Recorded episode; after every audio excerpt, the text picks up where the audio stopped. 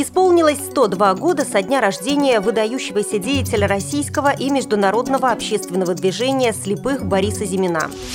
В Москве увеличится количество рабочих мест для инвалидов. В Волгограде разработан проект, позволяющий детям с ограниченными возможностями получить интересную специальность. Слепая школьница из Ростова-на-Дону написала письмо Путину и предложила ему усыновить детей-инвалидов. Далее об этом подробнее в студии Наталья Гамаюнова. Здравствуйте. 14 января исполнилось 102 года со дня рождения выдающегося деятеля российского и международного общественного движения слепых Бориса Зимина. Сражаясь на фронтах Великой Отечественной войны, в декабре 1943 года он был ранен, что привело к полной потере зрения. В звании майора Борис Зимин закончил военную службу и всю свою послевоенную жизнь посвятил Всероссийскому обществу слепых. Большой вклад он внес и в дело развития международного общественного движения «Незрячие» незрячих. Его деятельность высоко оценена организациями слепых Европы и всего мира. 11 марта 2008 года Владимир Зимин умер. Его имя носит Центральный музей ВОЗ. Написана книга о его жизни и деятельности, которая есть в каталогах всех библиотек и региональных организациях Всероссийского общества слепых. К концу 2016 года в Москве планируется создать 12,5 тысяч новых рабочих мест для инвалидов, сообщили в пресс-службе Департамента социальной защиты населения. Только в прошедшем году в рамках договоров по предоставлению субсидий из бюджета города, а также государственных контрактов, заключенных с общественными организациями инвалидов, трудоустроено почти 2000 человек. Руководитель Департамента социальной защиты населения Владимир Петросян обратил внимание на то, что многие многие люди с ограниченными возможностями по здоровью получают хорошее образование, но в силу разных обстоятельств вынуждены устраиваться на работу на менее квалифицированные должности.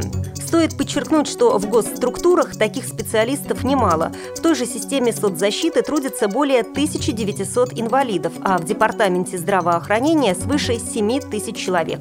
Еще один проект Центра медико-социальной реабилитации инвалидов получил в столице успешное применение. Город провел учебу нескольких десятков диспетчеров службы 112. Все они получили работу, добавил чиновник. Сейчас в Москве живут 250 тысяч инвалидов трудоспособного возраста. Работают только 87 тысяч человек. В Волгограде разрабатывают проект, позволяющий детям с ограниченными возможностями получить необычную специальность. По окончании обучения ребята получат профессиональный сертификат экскурсовода. Планируют, что проводиться экскурсии будут для детей из приютов и из многодетных семей. В дальнейшем выпускники экскурсоводы будут создавать свои маршруты, которых пока нет в туристических агентствах. Это могут быть и малоизвестные для горожан исторические места. Как отмечает специалист, проект этот достаточно затратный. Обучить одного человека в Волгоградском социально-педагогическом университете стоит 6 тысяч рублей. Соответственно, за подготовку 30 детей необходимо заплатить 180 тысяч. Пока вопрос с финансированием не решен, говорит организатор проекта, мы представили свой проект на общественном совете при Комитете по делам молодежи Волгоградской области, и он находится на рассмотрении специалистов. Надеемся на положительное решение вопроса. Но даже если вопрос не решится положительно, мы все равно будем стараться реализовать эту идею либо собственными силами, либо будем искать спонсоров. Школьница из Ростова-на-Дону Наташа Писаренко в своем блоге написала письмо президенту России Владимиру Путину, в котором поделилась мыслями о недавно принятом законе, запрещающем американским семьям усыновлять детей из России.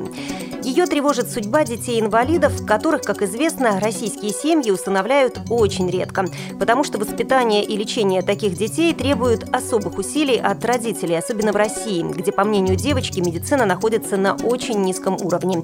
Сильной современной медицины в России нет. Вот я вам и открыла государственную тайну, господин Путин, которую от вас столько лет скрывали. А я узнала о ней, когда родилась слепой. Точно диагноз и причину слепоты мне поставили немецкие медики. Затем американские выявили дефектный ген, и в скором времени судьба представит мне возможность обрести зрение. И это произойдет во враждебной Америке.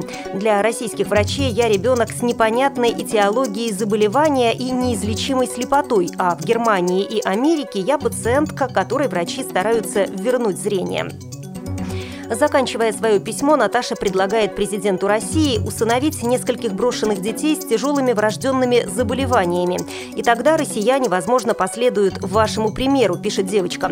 Наташа уже не первый раз пытается через свой интернет-дневник говорить о проблемах российских инвалидов. Слепой ребенок на себе ощутил все сложности, с которыми ежедневно сталкиваются люди с ограниченными возможностями в нашей стране. Пытаясь привлечь к ним внимание, Наташа Писаренко отказалась от государственной пенсии и губернаторской стипендии, которую она получала как одаренный ребенок. Кроме того, семье девочки пришлось долгое время отстаивать право Наташи учиться в обычной школе, а не в спецучреждении. Вы слушали информационный выпуск.